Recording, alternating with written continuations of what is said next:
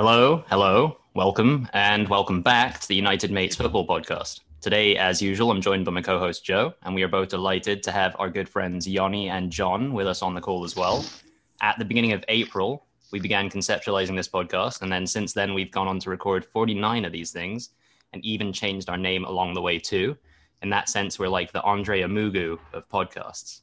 Anyway, this episode, which is being recorded on New Year's Eve, is our 50th pod of the calendar year. And whilst it will be out tomorrow on what will be the first day of 2021, today we're going to be talking all things weird and wonderful about football in 2020. But before we look back on the worst ever year ever, let's hear from the rest of the guys. Joe, how are you doing, mate?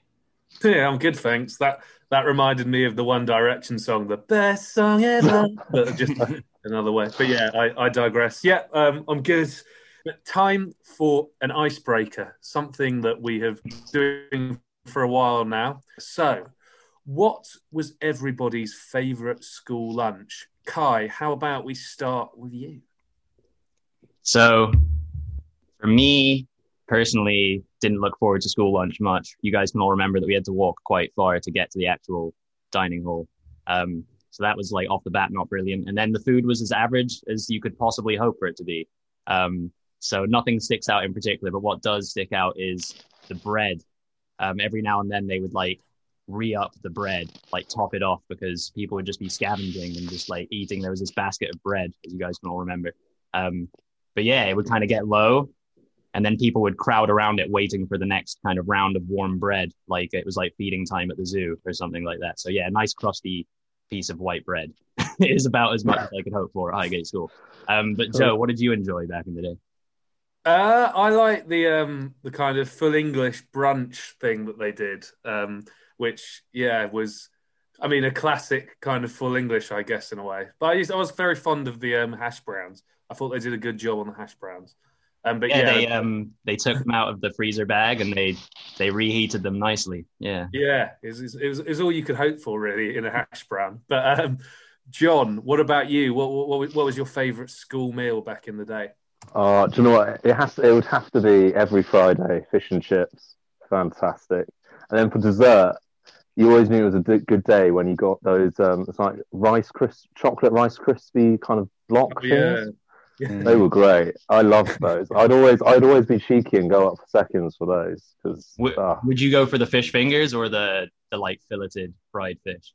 no, I'll go for the proper, the Yeah. fried fish, the proper stuff. Yeah, the the right big boy stuff. Yeah, no, you, you- you've got to really, haven't you? But um, Yoni, can you throw any um, other meals into the mix here? I, I wasn't that fond of the school food either, and I, I, I never really got the sort of um, Friday fish bandwagon. I like I like fish and chips, but like that wasn't that like that didn't taste like fish and chips that you get from like actual restaurants or anywhere else to me. Um, there was one dish that I think Kai will remember because I think he, I think we've spoken about this before.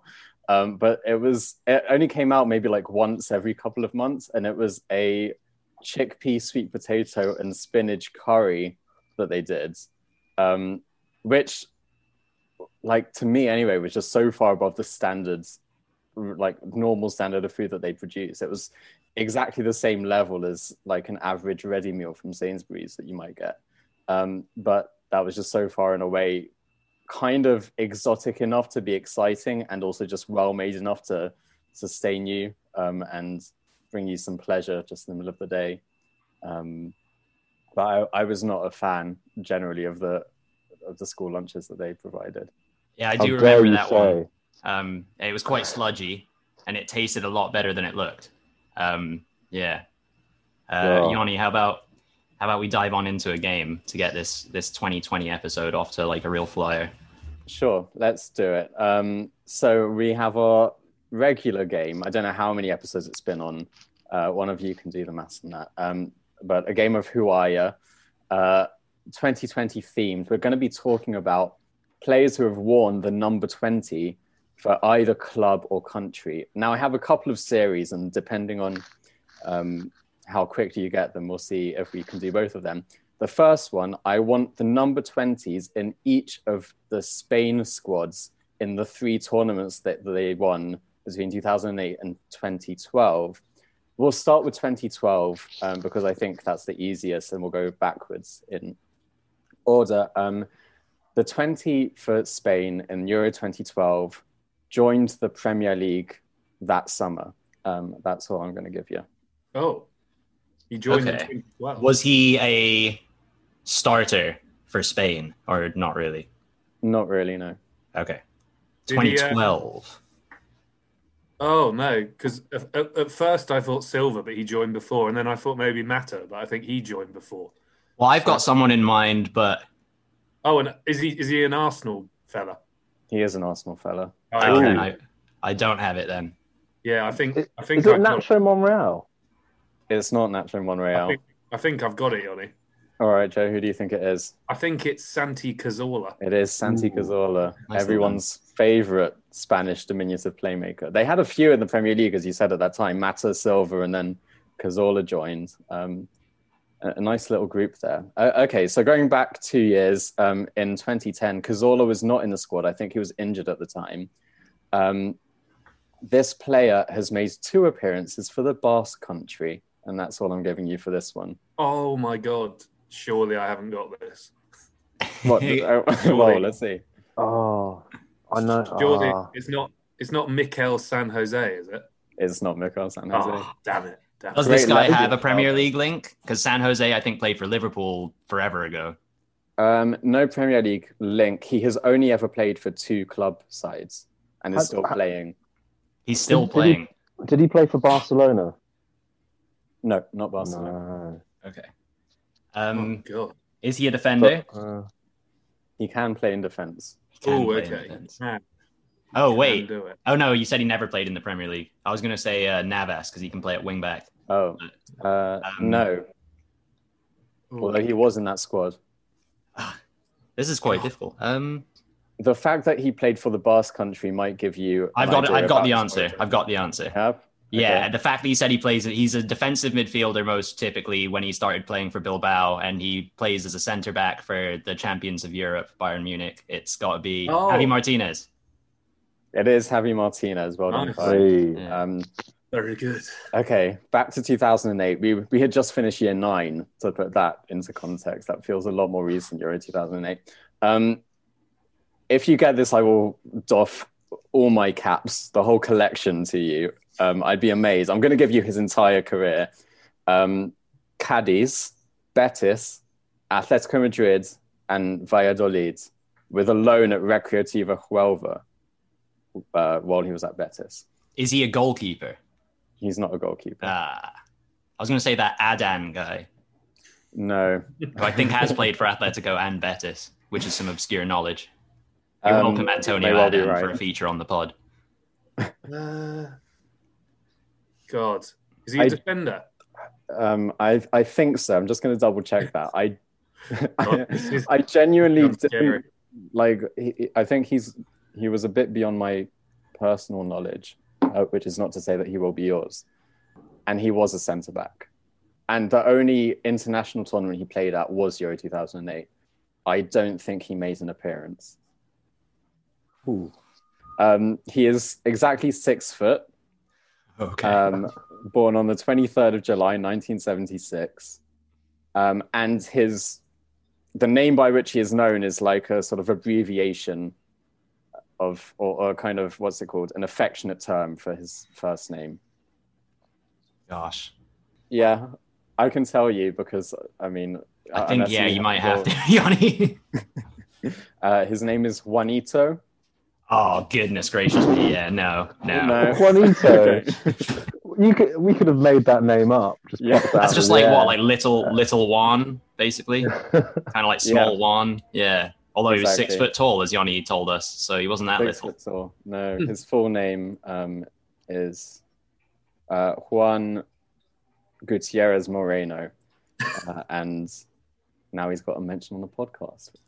Okay, well, if we have time for one more, then Yeah, yeah. I've got another themed one. So we're getting to the end of 2020, as you all know. Um, so I want the number 20s from the teams in 20th place from this season, 2020 21, um, 2010 2011, and 2000 2001. So that's number 20s from the teams that finished in 20th place and the team that is currently in 20th place now in the Premier League Okay. um, in those squads. So now who is Sheffield United. So I'm looking for their number 20. Uh, Uh, I will give you a clue. He has joined this year, this summer, and scored coming on on his debut. Oh, him, Um, Jaden Bogle. It is Jaden Bogle. oh, I was going to say Rhian Brewster. He hasn't scored for them yet. He hasn't. Oh, has he not? Bogle replaced Rhian Brewster in that game against Brighton, I think. Um, Ah, Okay, and you strange said 'cause he's a right back. Um, yeah, he is a right back. Um, you said 2010, 2011, the 20th Yeah. place team. If any of you can remember that. If not, I will tell you the team. oh, is it Black? Was Blackpool? Was it Blackpool? 20th? No, they got relegated, but not in 20th place. Um, this was the second year in a row that this manager had been relegated with the team that he managed. Oh no, I was going to say Owen Coyle, but no, probably not. Um, West Ham, it. did they get relegated? It's West Ham. West Ham, So okay. the Number 20 for West Ham. Um, James Collins. No, not James Ah. Collins. Good shout. uh, Carlton Cole. not Colton Cole. Um, he was not a striker. Oh, Was not a striker. is it Winston Reid? No, it's not Vincent. Ah, damn it. Um, he could play as a midfielder and sometimes in defence also. Valon Behrami was he there? Uh, he, I believe, was there, but this is not him. Th- This is you're you're you're there though. You're there with a kind of era that group of players. Uh, is he quite well known? This guy. Yes, but probably more well known because of something that happened to him in his career than because of anything he actually did playing Is it football. Kieran Dyer? No, it's not Kieran Dyer. Oh, you said he was a defensive player uh, or a midfielder. Um, Uh, what na- can we know what nationality he was? Uh, he was French. Julien Faubert, who played for Oh. Real Madrid. And I think at one point might have been the captain of the French under 21 side or something like that. And then his career, I mean, he did play for Real Madrid, but yeah, it didn't really he- pan didn't, out. Didn't there. he famously fall asleep? He fell asleep. Yeah, he on fell the asleep on the bench. I think got a fine or something Yeah. like that. I wonder what he's up to these days. I mean, I'm sure we could Google it, but I don't know if it's worth it. Um, no, I'm not sure. I'll, I'll I'll find out as we go through the next one. Um, so the next season is 2000, 2001. I mean, we were very young then, but you might know who was relegated that season. I had to look it up. Coventry. Um, they didn't finish 20th. Oh. Wolves, Not Wolves. Leicester. Uh, no, this was a team that I think have only ever spent two seasons in the Oh, Premier League. Bradford. Bradford Yeah. City. Bradford City. Um, and their number 20 was a striker. Stan Was it Collymore. Dean Windass. Oh, Neither of those. Benito Carbone. Wow, that's a yeah. Joe's got it. God damn Benito it. Carbone, what a shout! I think we Um, just I think we just named all the players that we know. Yeah, I don't know any others. That, uh, we don't know Bradford anyone else. Yeah, Benito Carbone played for five different English teams um, and came back in Leeds' experimental period um, as a lead consultant in 2014, What? which, like most Le- a lead their, Leeds consultant. a lead Leeds consultant. Yeah, that's right. Um, and like most of their decisions at the time didn't didn't really work out. Um, but yeah, you've got you've got all of those, all of those pretty quickly as well, um, which makes up for the gap in your knowledge Yeah, about yeah. Juanito, From, the Spanish from defender. Juanito to Benito. Oh yeah. Perfect. Very nice. Yeah. Cool. Okay. Well, let's move on with the show. And as we and many others have mentioned many times before, 2020 has been a weird year. From a football perspective, it's led to some pretty weird and wonderful moments, though. So, what better time than on New Year's Eve than to look through it all? So, first up, I want to talk about probably the most obvious, but still really weird thing to happen in football in 2020, and that is matches being played in empty stadiums. Um, it's clearly got to a point now where this has been happening for a few months, so we're all pretty used to the um, the empty stadium setup. The biggest sort of dilemma for most people that have Sky is: do I listen with fake crowd noise or without fake crowd noise. That seems to be a bit of a theme now. But guys, what what are your thoughts on no crowds? And are there any positives that we can draw out of this weird situation we're all in? In regards to that. well, I'll jump in, I guess. Like as far as the no crowds, I think that yeah, when you mentioned the alternative commentaries available, that's been kind of fun. It's quite awkward when like they haven't really like I mean they've done it for a few months now, but they still haven't figured out the like what should we play when a shot like narrowly misses. I feel like that's just never they've never been able to get that so far. Um, it'll be like a quite average shot that like the keeper sees wide comfortably, and then they'll like yeah like play it as if like it's hit the bar or something like that. Um, otherwise, yeah, yeah, I think we've mentioned it before on the pod. It's been quite funny to kind of like hear players just swearing and coaches just like yelling from the sidelines and whatnot. Um, if anything, there's just been more football that's been televised. Yeah, I mean, obviously, you know, having all the football on TV is great, and it's the best we can do at this, you know, current time. So thankful for that. But you know, obviously, be great to, you know, every fan loves to go to the stadium. It's the whole experience. It's not just, you know, the 90 minutes. It's like seeing all your mates and stuff like that, and going to the pub before and after, and you know, just chatting a load of rubbish about football, really, which is what we're currently doing now. But but yeah, that, that's what you miss, and I think one positive is it reinforces the fact of how important fans are for football, which I think is sometimes uh, lost, particularly in the modern game. So yeah, I think that's a good positive to take. No, that yeah. is, it's a very good positive. Yoni, do you do you concur, or do you have any other insightful points to add to this matter? No, I do concur, and and John's made me think that maybe maybe this whole thing is just filling a void. This whole podcast is just filling a void of not being able to go to games and talk football with people. Um, no, I, I mean, obviously it's nicer to watch uh, games with fans there, even on TV as a spectator on TV. It's nice to watch. And I was for the sort of couple of weeks we had that, it was really nice. Um, even in the Spurs Arsenal game, which was horrible for every other reason, sort of having fans there did make me feel a little more connected to what was happening. Um, but something I have enjoyed, which um, hopefully when things get a bit more normal, we won't have to endure again, um, but I have enjoyed being able to hear players and managers shout and often swear at each other, and then commentators kind of reeling and apologizing for any language that may have offended you. Um, I, that was an example the other week, I think, in the Wolves Arsenal game where uh, Holding called Traore a, a brick shithouse, which just like a lovely piece of swearing that it would just go unnoticed or unheard if the, if the stadium was full. Um, and things like that just kind of enrich the experience of, of watching what otherwise might be quite a hollow, um, hollow feeling spectacle um, because there's there's no or, or, or less human uh, engagement there. It's probably for the best that football comes back soon, so that people can stop doing all of these cringeworthy social media things where they just gather and clap together and just sit in a stadium instead.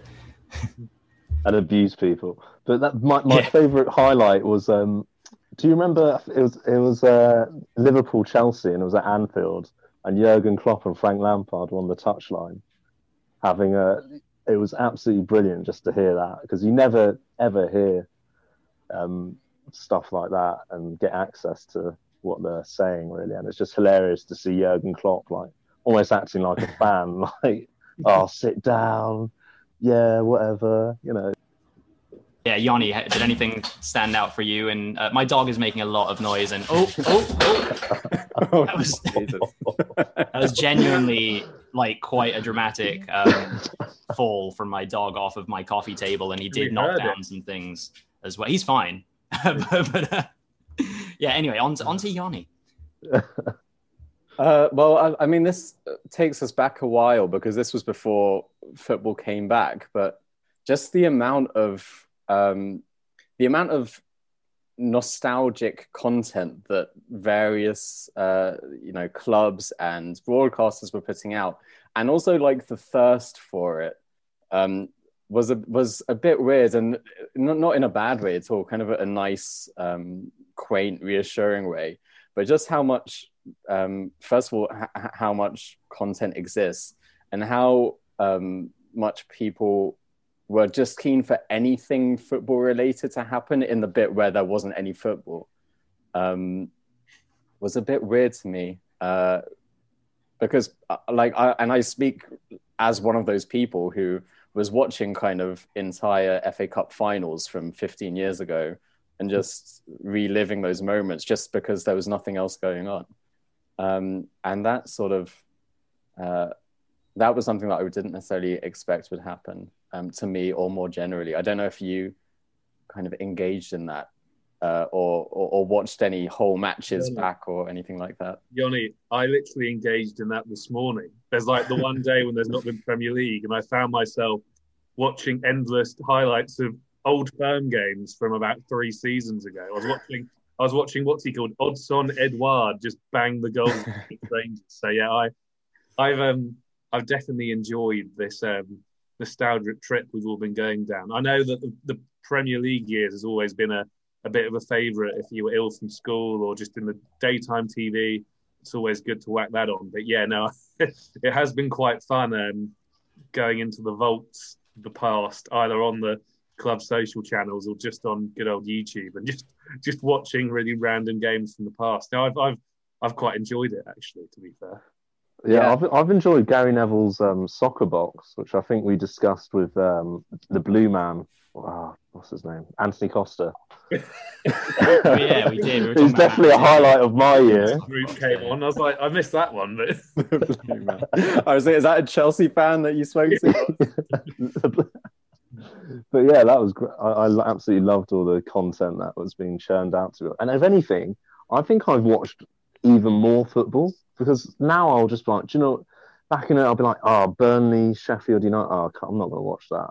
Now I'm like eagerly just sitting there, like, what's going to happen? Like, you know what I mean? Like, what's Sean Dyche going to do now? It's like, it's like that um, David Mitchell and Webb sketch. Yeah, more football. Football. yeah, I can relate to that. The other day I was doing a, for the podcast, we recorded a match recap of the, what, West Brom versus Liverpool game. And without this podcast and without the coronavirus and whatnot, I wouldn't really have had much of a reason to watch Liverpool play West Brom at home. And I definitely wouldn't have had much of a reason to kind of like sit there and analyze it and like take note of what the 22 players on the pitch were doing. And I did, you know, it was enjoyable, you know, like I said, obviously what Yanni, John and I are Arsenal fans. Joe, you're a massive Spurs fan. For the most part, as you know, John mentioned, he's like, you know, finding himself watching more football than usual. We typically kind of tend to stick to our own stuff. Um, so yeah, it's kind of taken me back to my childhood in that way. Back then, when I was a kid, I really wasn't fussed. I would watch like the Segunda Division, uh, Spanish football, like if it was on Sky mm-hmm. Sports. I remember watching the. I think Liverpool once made it to like a back when it was like the UEFA Cup, played Alaves in like a final. Oh, yeah. And I ate that up. I just ate that up when I was a kid. like, didn't know a single player on Alaves. Probably didn't know much of the Liverpool team either. But I guess I'm, I'm sort of almost fallen back into that state. Not quite, because at the end of the day, we do have better things to be doing than watching some of these teams play. play. Um, what was it when it all stopped? The last week league was it the Belarusian league didn't stop for like a few uh, weeks after that, and everyone was like, "I may have watched a bit of Belarusian." yeah, see, I didn't. I'm not gonna. I'm not gonna like tar Joe with any brush, but I, I, didn't feel the need to kind of watch that football. but, um... there may have been some money um, on the table which incentivized me. But yeah, I, yeah. I, did in that dark moment when the only football around was Belarusian football. I may have watched a, a Dynamo Minsk game or whatever it was. well, do you remember when football came back? Like, and it was the Bundesliga, wasn't it? That was mm-hmm. the first league back, and I remember watching a few games. Yeah. And I was like Oh God, I can't wait for the Premier League to come back. I'm fed up. As soon as the Prem's back, I haven't seen a Bundesliga game. Yeah, I'm so, I got God. really into it for about an hour. but like you guys said, we don't really need to bother with that anymore because the Premier League is back. Um, for me, speaking about the Premier League in terms of 2020, some stuff that um, stood out was the Amazon All or Nothing documentary about Tottenham. Um, because it was just it just confirmed that on the surface, whilst you might think that you want someone to make that about your club, it made me realize that I am very glad that they didn't make it about Arsenal because I don't know what Joe thinks of it and what other Spurs fans think of it, but it was a bit cringy. It was good entertainment. Um, but yeah, you know, like what is it, Dele Alli in the physio room talking about whether you wet the toothbrush first and then put on toothpaste and then wet it again, or like fighting with people about whether or not Bounty is a good chocolate. Um, it's not the most highbrow, uh, and I'm not saying that it's because it was at Tottenham, although I am saying that a bit. But um, at the end of the day, I think um, these types of shows are a bit a bit odd. And yeah, whoever they would have made it about, it would have been bizarre, and it was. And you know, having Mourinho in the mix only made it even more bizarre. And his kind of like turn to become a social media influencer in 2020 is another strange thing. I would put that up there with. I don't know if you guys have seen Robert Lewandowski's dance moves on TikTok. Like, thank God that guy is a brilliant, brilliant footballer because he's not a good dancer. Um, yeah, people just taking to social media in the midst of the coronavirus. You know, the whole like um, toilet paper challenge, doing the kick ups with that. There's been all these Oh, other yeah. kind of like little things that have um, festered into football social media. So that's been quite fun.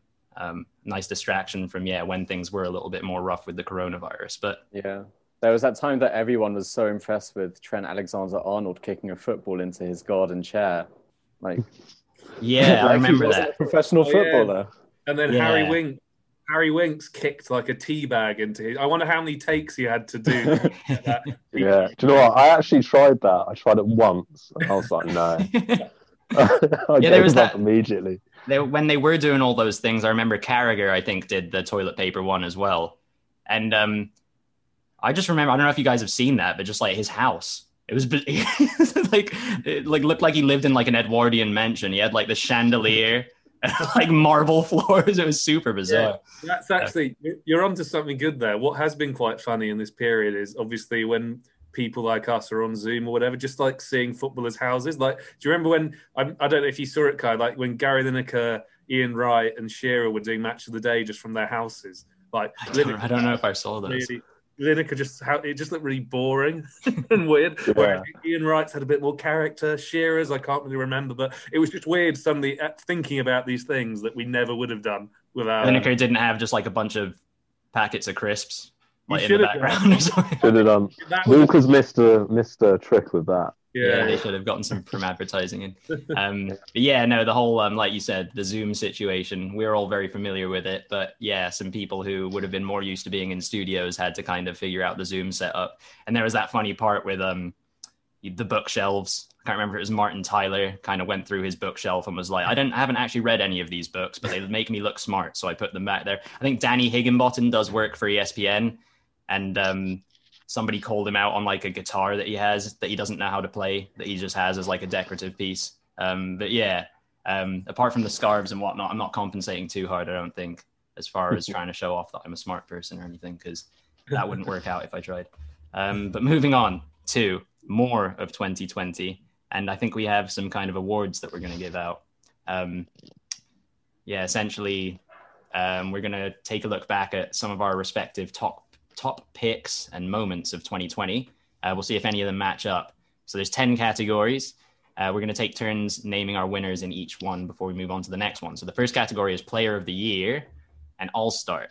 So for me, obviously, what was it? Lewandowski got the award, but in my opinion, this has been the year of Zlatan.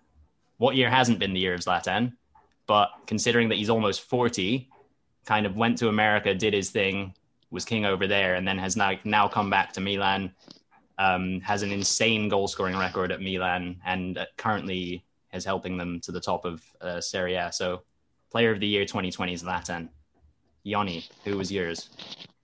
Um, so I did go for Lewandowski, um, a man you just mentioned. I mentioned before for his his dancing skills. Um, that's only part of the reason why I chose him.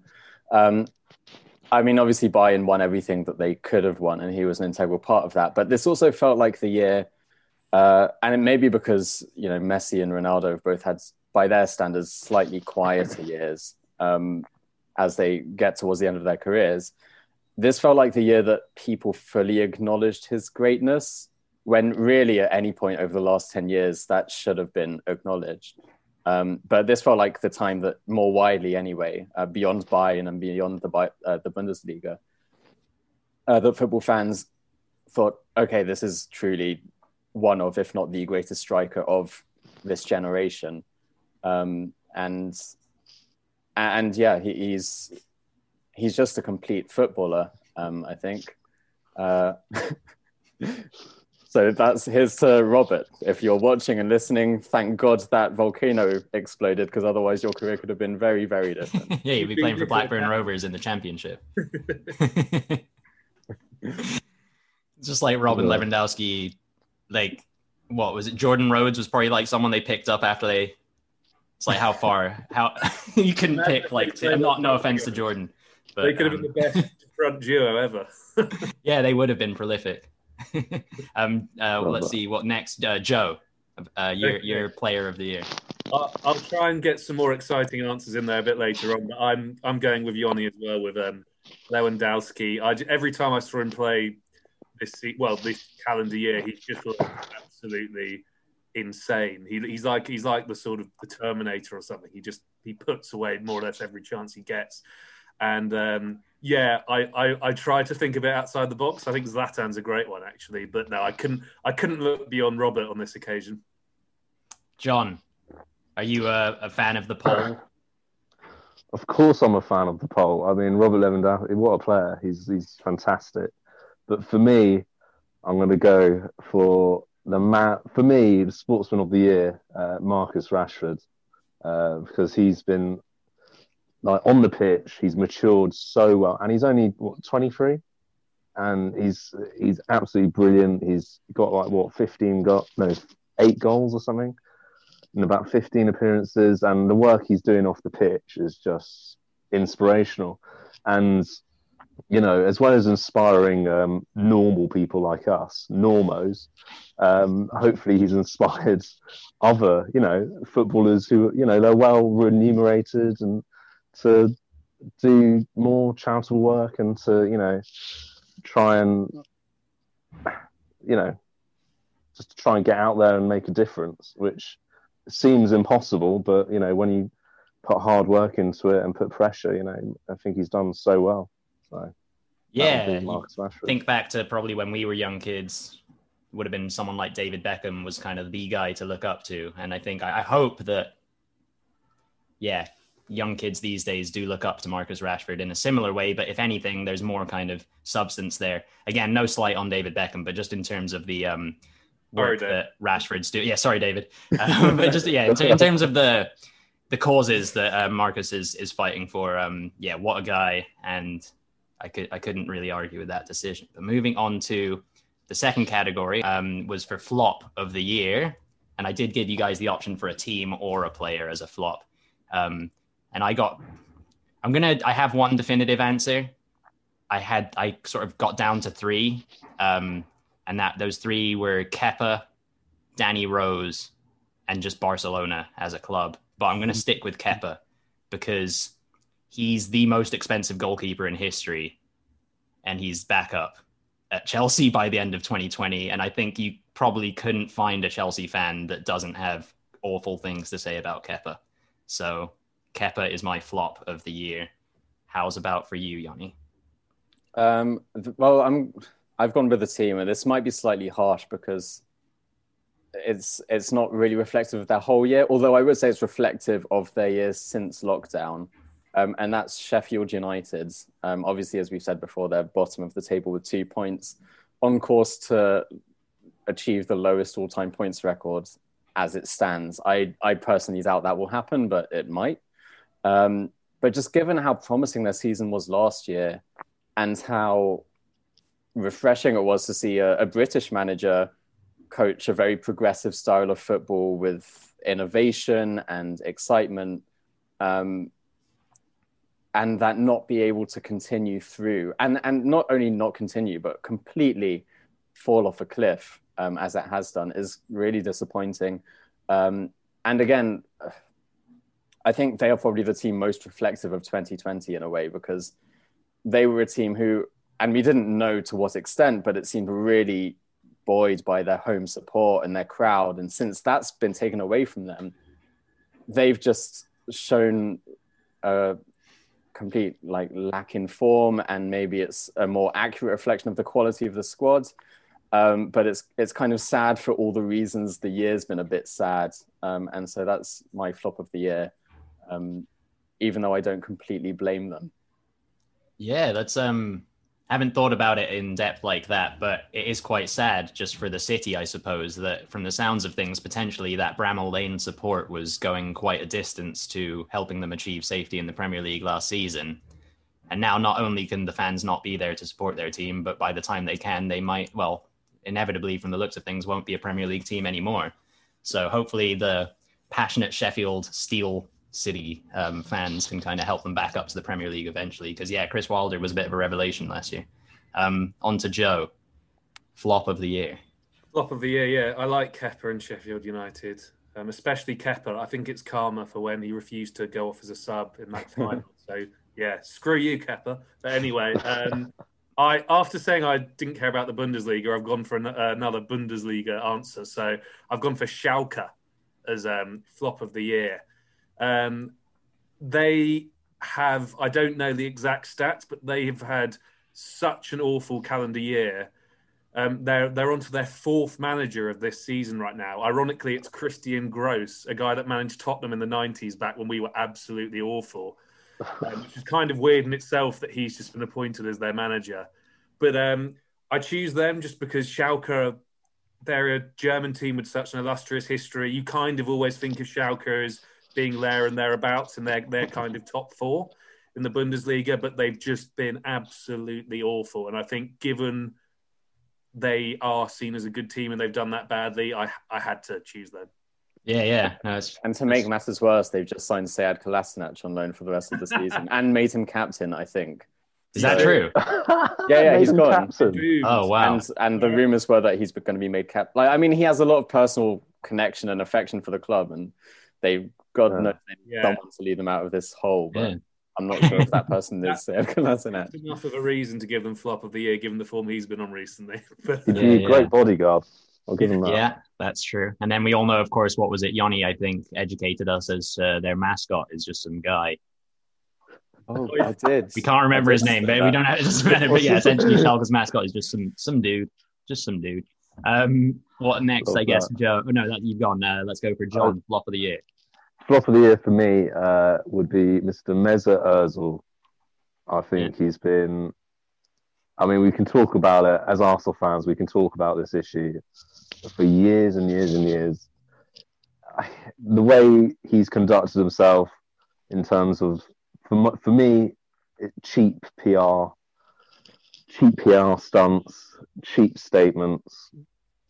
Um, I, I can't wait for that contract contract to run out and we can just move on as a club. So yeah, for me, Mesut Ozil. Yeah, yeah. I won't even try to sum that up because, like you said, we could go on for for years on the on the Ozil one. Um, moving on to team of the year. Um, it, there's been a few, but for me, just because essentially they've never really been in the conversation until maybe 2019, because that would have been the beginning of their first Champions League campaign, but they've kept it taking over into 2020, and that's Atalanta. Yeah, I bet you guys weren't expecting that. Um, they've got a bunch of good players, like what is it, Joseph Ilicic, Papu Gomez. It's Um, de Roon, Darun as well. what's that? yeah, he is. Yeah, Martin- de Roon. Yes, yes, ex ex Middlesbrough player Martin de Roon. Thank you, John. Um, yeah, they've got a brilliant team. They even sold what was it, Timothy Castagne to Leicester, who's been injured for a bit. Um, but and they've you know been able to kind of like sell an asset and continue on a decent path. So um, yeah, Atalanta for me because supposedly they play brilliant football as well. I think is it Gasperini is the name of their manager or something like that. They've um, they're again a bit of a revelation as far as Serie A. Um, what about you, Yanni? Mine is also Atalanta. Oh, Um, that's I, I regret saying that. I bet you guys weren't expecting it. I wasn't expecting it, but I still chose the same thing because, well, yeah, I, I was trying to think of. Uh, I mean, there are teams that have you know won things this year, and any one of them are worthy winners. Um, but for the reasons you said, I, the only thing I have to add is that they come from Bergamo, and that was a city that was really heavily impacted by COVID very early on in the year. Um, and so their rise through the Champions League last season, and they're in the knockout stages this season as well, um, from a very small city as well, um, is just in its own way kind of miraculous. Um, and so uh, that was the only other reason beyond the things that you already said, Kai, that they kind of right in the reckoning for me. Yeah, well, let's see, because if the other two guys pick different teams, then Atalanta is going to be the majority vote. So, Joe, who was your flop? Sorry, who was your, I should say, team of 2020, the opposite? Yeah. I'll, I'll take your Atalanta and hipsterify it even further and go for um, the Norwegian champions, Bodo Glimt. So, what? Hear me out. oh. Hear, hear me out on on this. So, I'm not saying they're the best team of quality, but Bodo Glimt, it's the first year they've ever won Norway's Elite Eliteserien. Um, they're also, for anyone that um, likes a cheeky battle to, they scored a lot of goals this year. Honestly, they were they were like a, a cash cow. is what I'd say, but but that's not what I've chosen. They they played amazing attacking football, and basically, I don't know if they're quite a Leicester, but it was a shock that they won the league. They also um, they sold a player to AC Milan um, who scored against them in the Europa League qualifiers called Jens Petter Hauge, and obviously Haaland is Norway's star, but this Hauge guy seems fantastic, and he's already established himself as one of um, AC Milan's best players. And even better than this, um, they have a player called Philip Zinckernagel, who um, apparently was the player of the year in Norway, and he's about to sign for Watford, and he's he's a Danish winger. Um, but they're just, um, from what I can see, they are just an incredibly attacking team that just kind of took the piss out of the Norwegian league this year and won it by a, a, country mile. And I thought I have to go a bit hipstery on one answer. So, Bodo Glimt, you're my team of the year. Bodo Glimt. Wow, John, that sounds like a echo that, right? I mean, that, I mean, you that team sounds like a football manager regen. To yeah. be honest, yeah, or just like a Lord of the Rings character or something. Yeah, a Hobbit. Yeah. uh, mine, mine would be. Uh, they've got a lot of praise this year. Um, it, it's going to be Leeds United, just yeah. for the, you know, obviously, as we discussed, we sat down and watched a lot of, a, a, lot of random Premier League games and, and Championship games and stuff like that. And Leeds, whenever I've sat down to watch Leeds, they've always been entertaining. Uh, whether they concede like six goals something ridiculous like that, or they score six goals, and it's just been fantastic to watch. So it must be very exciting to be a Leeds fan. So yeah, Leeds United. Moving on to goal of the year, I'm just gonna yeah, short and sweet. Aubameyang against Chelsea in the FA Cup final, um, and it was all downhill from there for Aubameyang, but it was a great goal. uh, Yanni. no, it was a great goal. I was also tempted. I mean, that's up there with you know probably one of my favorite days of the year. Just I, am like anyway, but especially this year was just the FA Cup final day. Um, it was lovely weather. We won, um, and yeah, there's not much more to it than that. Uh, goal of the year. I was just trying to remember everything that's happened, um, and I was sort of choosing like, do I choose like a really good goal or a really like shitty goal that, um, you know, is kind of more uh, better encapsulates this year. Uh, I've gone with Wilfried Zaha against Chelsea towards the end of last season. I think Chelsea won the game maybe 3 2 or something. Um, but Zaha just scored an absolute belter. And it might not even be like aesthetically the best goal of the year or whatever. Um, but to me, it stuck out just because it was like someone who is fed up that he has to play with the shit around him absolutely belting the ball into the net from about 25 30 yards and being like like just take that. That's it. That's it. Um, so and that just stuck with me for some reason in the sort of post lockdown uh, or, or, during lockdown premier league season that resumed last season. Um, that's our whole goal was just someone who was fed up with life. And that's probably how i felt at the time which is why it resonated yeah, a lovely gesture from Zaha to, to the rest of us out there who could yeah, empathize, I suppose. Um, and he, he tends to score more memorable goals, Zaha. But yeah, I, I, I think, like you said, he kind of just thumped the shit out of it, essentially. Um, Joe, what, what was your goal of the year? Yeah, well, I had to choose one that all of you guys would love, so I've gone for um, Son's goal against Arsenal, where he smacked it in from quite a far distance, and I, it was a, in a long line of recent bangers against Arsenal for Spurs, and it was nice to know that moment. Probably given Arsenal on bad form, it was probably a collective groan from all Arsenal fans around the world, and big cheers from the Spurs fans. So yeah, can't look beyond that really. Uh, it's fair enough. I guess before I yeah. pass it off to John, I do want to say that I was going to pick Cristiano Ronaldo's header for Juventus, uh, but it happened in oh. December of 2019. Sad. Uh, Otherwise, 100% that would have been one of the best goals and most different, unique goals that I've seen in years. But John, moving on to you, your goal of 2020. Goal of 2020. It was like right at the start, and it was uh, the last away game I went to before uh, the pandemic and lockdown, etc. And it was Martinelli uh, driving pretty much the whole pitch uh, to score to equalise against Chelsea, and that was just a fantastic moment because I remember going crazy and looking back. Who took the corner led to the goal? None other than current Arsenal winger, oh, William. Mr. Willian. Will I am. So yeah, that was a great goal. Great memories to that. So yeah. Yeah, we all remember Kante flopping, Martinelli yeah. driving on. It just had everything, think, didn't it?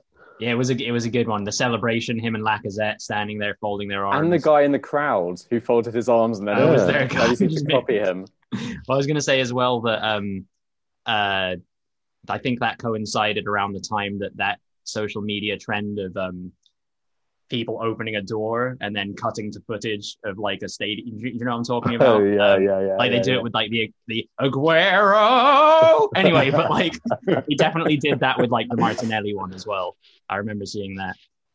Favorite game of the year for me personally was uh, Champions League Bayern Munich versus Barcelona. Just seeing, you know, you know, you typically, oh, I've never seen Barcelona get destroyed like that. And I think in particular, Alphonso Davies was a, was a joy to watch that day. Um, what about for, for you, Yanni? Uh, mine was the first game of the season, or the first weekend of the Premier League season, Liverpool 4, Leeds 3. Um, it just was absolutely chaotic. Players who you don't expect to make mistakes, making mistakes. Um, and I think was kind of should have warned us about the chaos that was to come in the Premier League this season. Um, really enjoyed it. Obviously, Bielsa against Klopp as well. Uh, people didn't know how that was going to um, roll out, but it was very, very entertaining and lived up to expectations. Yeah, I was a fan of uh, Klich, however you say his name, goal that day. Really, really sweet strike. Um, Joe, game of the year. Um, it was Tottenham 2, Man City nil. Not the one when Bergwijn scored, which I was at, which was fun, but the more recent one, purely because probably not very cleverly, it was the day I was like, oh, wait, maybe we actually can win the league because we played brilliantly and it was like a Jose masterclass for a cliche. But um, yeah, I just that that gave me a lot of hope, which has probably been dashed more recently. But yeah, that that, that was my choice. Bit jealous that you had to choose between two different two 0 victories over Man City. Um, but anyway, uh, John, your game of the year. Um, my game of the year would definitely have to it would have to be the Chelsea FA Cup final win because it was just great. It was just great winning a trophy, uh, another year, another trophy, and uh, Spurs end the year with uh, nothing again. So yeah, that's right. Yeah, yeah. I think probably Yanni and I will will agree with that to an extent as far as a brilliant day. Um, moving on to manager of the year, got to give it to Dean Smith. I can't really remember anybody doing what he's done since essentially Leicester won the Premier League in terms of surviving relegation and then being a force the following season. Um, Aston Villa stayed up by the skin of their teeth last year. Honestly, if Arsenal hadn't just been shit at Villa Park towards the end of the year, they would have been relegated. We gave them a win and they stayed up off the back of that. But since then, credit to the team and to Dean Smith, they are launching, you know, an assault on European football potentially for the following season. So, um, yeah, Dean Smith's my. Uh, what about you, Yanni? I think we think very alike. Mine is also Dean Smith. um, basically, because I really didn't see it coming. Uh, I thought Aston Villa were quite terrible last year and were very reliant on Jack Grealish. And they're still relying on him, but also other players who have stepped up. Um, and Dean Smith deserves credit for just this turnaround in playing style and form that um, last year looks an impossibility. Um, and they, they are completely deserve to be where they are in the league at the moment, which is push, pushing for a, a European place. Yeah, we'll see how that turns out. Um, Joe. It's reluctantly given to him, but it's got to be Jurgen Klopp. He's won Liverpool their first league in ages, the year after the Champions League, and even this season with all their injuries, again they they've seemed to put themselves in a position where they're probably favourites to win it. I know they've had a little bit of a wobble recently, but yeah, I can't look past Jurgen. What a manager! Just happens to be a bit of a twat. Yeah, he's a he's an interesting fella. Um, Only when he loses. Yeah. Only when he loses. well, I mean that's not brilliant still, but um, uh, John. Uh, I'm going to agree with Joe. Uh, Jurgen Klopp for me, like you know, his uh, seeds have grown and they're ripe for harvest. I love That's that. all I can, and that's all I'm going to say about that. And he is a uh, as well. gardening analogy. All right, love it. Um, young player of the year. I would be surprised if potentially all of us don't have the same answer. It's got to be Erling Haaland, and uh, surely it's got to be Erling Haaland. Uh, moving on from my pick to Yanni's pick. Well, I, I I think he's probably the best young player in the world. Uh, but mine is just more personal. I've gone with Bukayo Saka, um, and this might be you know very informed by um, what's recently happened in Arsenal. Uh, but I think for a player to stand out and take responsibility um, and lead in the way that he has led um, at a time where the team is struggling, the club is struggling, and many more senior players um, are not showing an iota of the desire or character that he has shown is very impressive um, and the sign of someone who is destined for the top. And I hope that's at Arsenal. Um, but it's Saka for me this year. And he's shown it throughout the year as well, not just the last couple of games. Yeah, the guy's silky. He uses class. We did get him on a contract uh, not too long ago, so hopefully we can tie him down to another one and another one and another one eventually, and he'll just stay with us forever because he is brilliant. And Gareth Southgate has realised that as well recently. Um, Joe. Yeah, my, my answer comes from the Bundesliga, but it's not Haaland, even though it probably should be. Um, it's Alphonso Davies. I absolutely love watching him play. He's Canadian, which is just quite cool because how often does a young Canadian star happen? Never. Uh. Justin Bieber. Yeah, that's true. And Drake. Everyone forgets Drake. He's got a Drake, great, yeah. great TikTok account too. But no, in all seriousness, I just love watching him play. And yeah, well, I thought Alphonso deserved the nod. Yeah, it's scary to think potentially how good he might be one day, and he's already, yeah, in terms of athletic ability, kind of above and beyond anything else out there. Um, John, youngster. Yeah, I'm agreeing with Yoni there. Bukayo Saka, uh, little, little Chili, as I believe he's called. Um, yeah, just a brilliant player and just everything that Yoni said. Just Well, echo.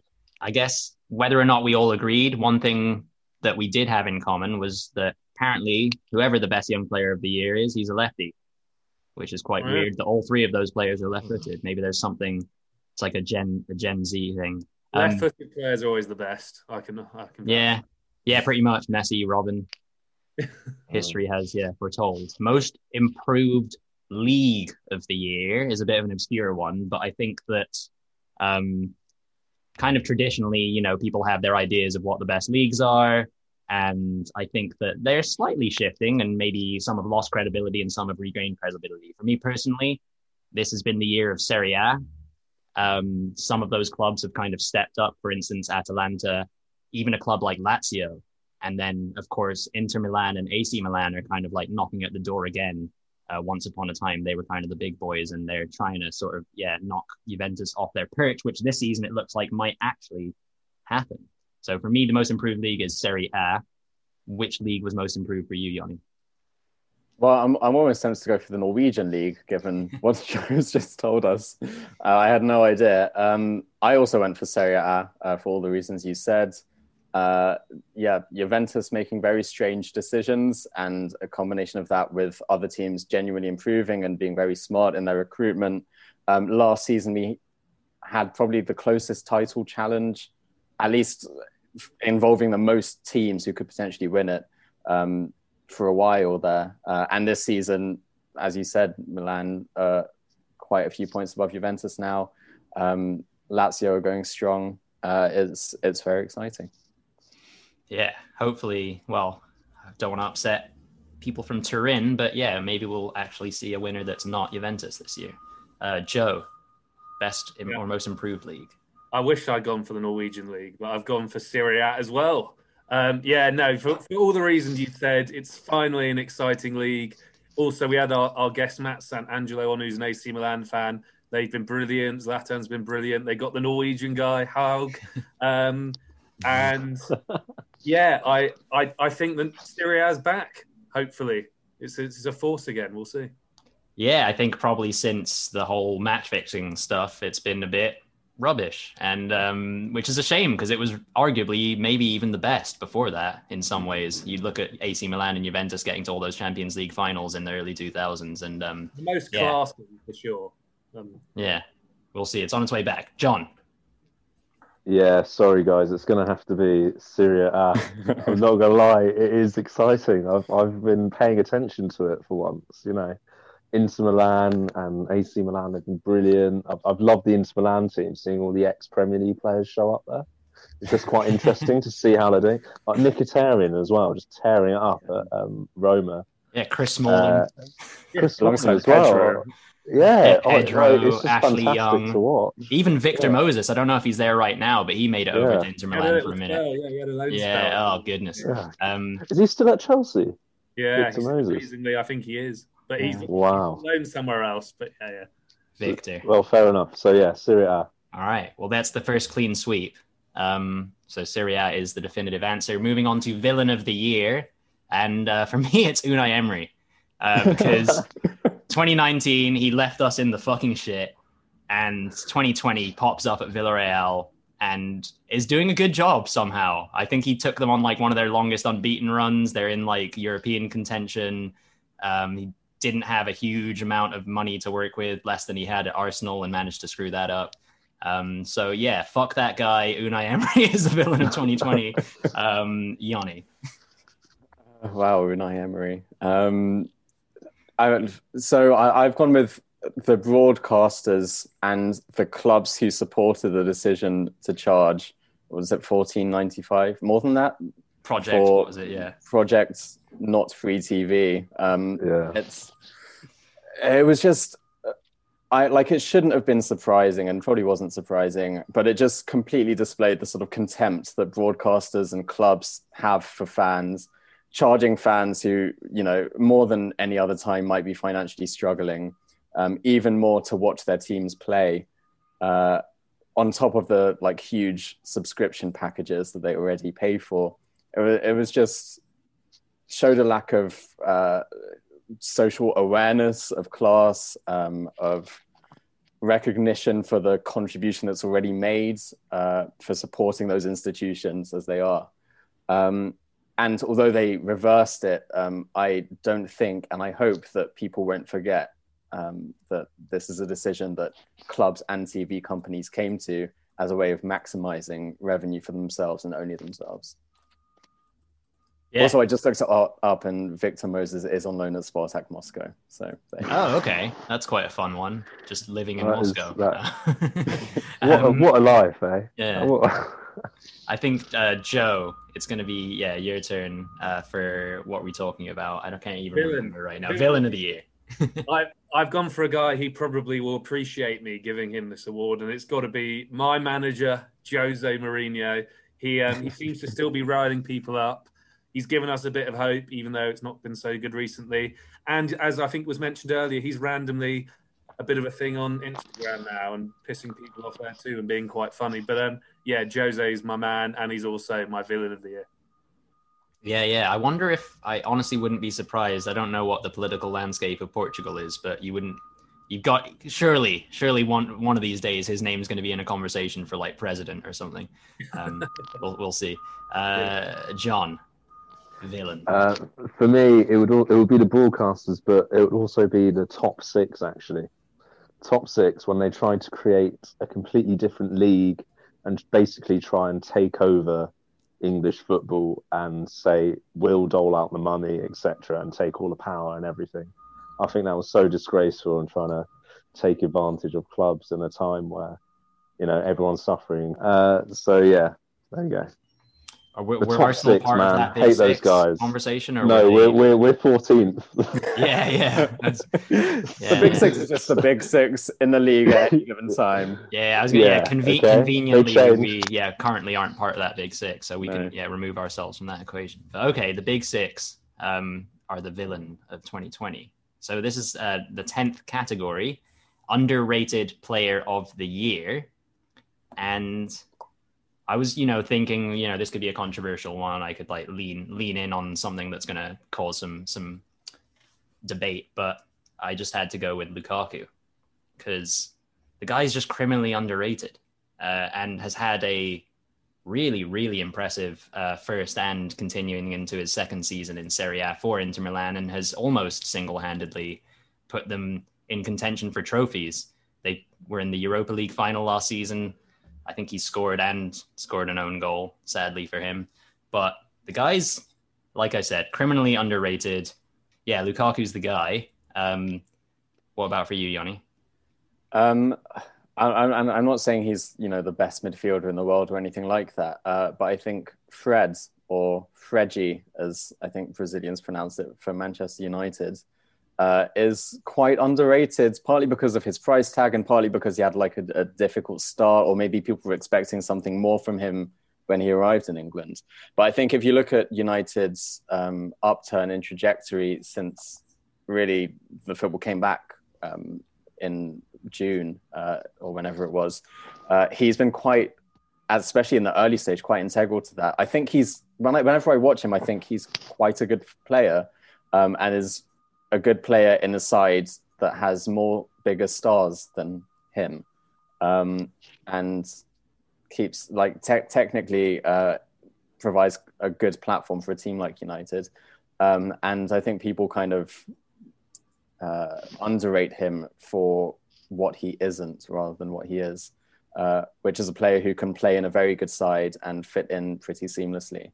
Um, the P- the red card against PSG was bad and stupid, um, but again, I think people look to th- moments like that to sort of color or confirm their own pre-existing opinions about him. I have a soft spot for Fred because on one of the football managers, when he was on Shakhtar, I used to sign him and he was brilliant for me. I honestly have not seen enough of him play because I was quite surprised when you said that, Yanni. Um, I'm probably one of those people that falls into the trap of seeing maybe what the media have portrayed about him as opposed to actually watching his game over maybe 90 minutes or so. Because, yeah, I don't rate him. But, but um, let's see what Joe has to say for this guy. I've gone for a guy who I think is rated to some extent, but I think he's actually taken his game to a new level and deserves a, a move to a higher team, maybe even Tottenham if he's lucky. Um, and that's James Ward Prowse. I think he's the best set piece taker in the Premier League. I think he's a integral part of a really good Southampton team managed by Hasenhüttl. And yeah, I just think he's sort of approaching the prime of his career now. And in fairness to James, he's um, he has taken a leap, and I, I would love to have him at Tottenham, and he's my player. You heard it here. James Ward Prowse to Spurs. Um, John, for your underrated player of 2020. I'm gonna say, well, he might be rated, but I don't think he's he gets enough respect in the game, and that is Tammy Abraham. Okay, when he went on loan to Swansea, he didn't really have a great time in the Premier League, to be honest. Everyone had doubts about him leading the line at Chelsea, but you know he's still there. He's still leading the line. He's got one less goal than Marcus Rashford this season. I've looked it up, did my homework, and you know people don't give him. Uh, you know people are still going start Giroud instead. Start Giroud instead. Giroud's a great player, but he's not the future, and Tammy Abraham's certainly one to watch. So people should put respect on respect on his name. There, there you go. Tammy Abraham, who I think has a younger brother called Timmy Abraham. Uh, and also indeed. one called Tommy, I think. oh, and Tommy. No it's like the way. Nevilles I all over again. be- I think that might be a thing. I think there's Timmy, Tammy, Tommy. Timmy, Tammy, Tommy. And uh, yeah, maybe if there's any daughters in the Abraham family, you can apply some more T names. Um, anyway, uh, moving on from this kind of, yeah, 2020 wrap up um, award ceremony to uh, a wrap up of the actual year itself, which I think Joe is going to going to handle for us. So take it away. Yeah, well, for the last time in 2020, there we have it. God, weird to say. Uh, I mean, when we record, obviously, it's going to be 2021 when you're listening. But um, a big thank you to my co-host Kaitel, um, as well as our trusty pals John and Yoni. Um, it's been a it's been a great year of podding, um, podcasting, and hopefully um, we'll be back um, next year as well to keep keep the the good times flowing. But um, make sure if you're not already, you follow us on our social media accounts. It would mean a lot to us. So that's at United Mates FP, and that applies to Instagram, Twitter, and we're still on Facebook. We're still rocking the Facebook too. Um, remember as well, we're on YouTube. You might even be watching us on YouTube right now, and that's um, United Mates Football Podcast. Give us a subscribe as well. I'd like to do the click button thing, but I don't think we're we've got there yet in terms of our technology with that. Um, but I could go on for a bit. But I think all that's left to say is um, we wish everybody a happy new year, and um, yeah, goodbye for now, everybody. Bye, everybody. Happy New Year. Happy New Year. Yeah.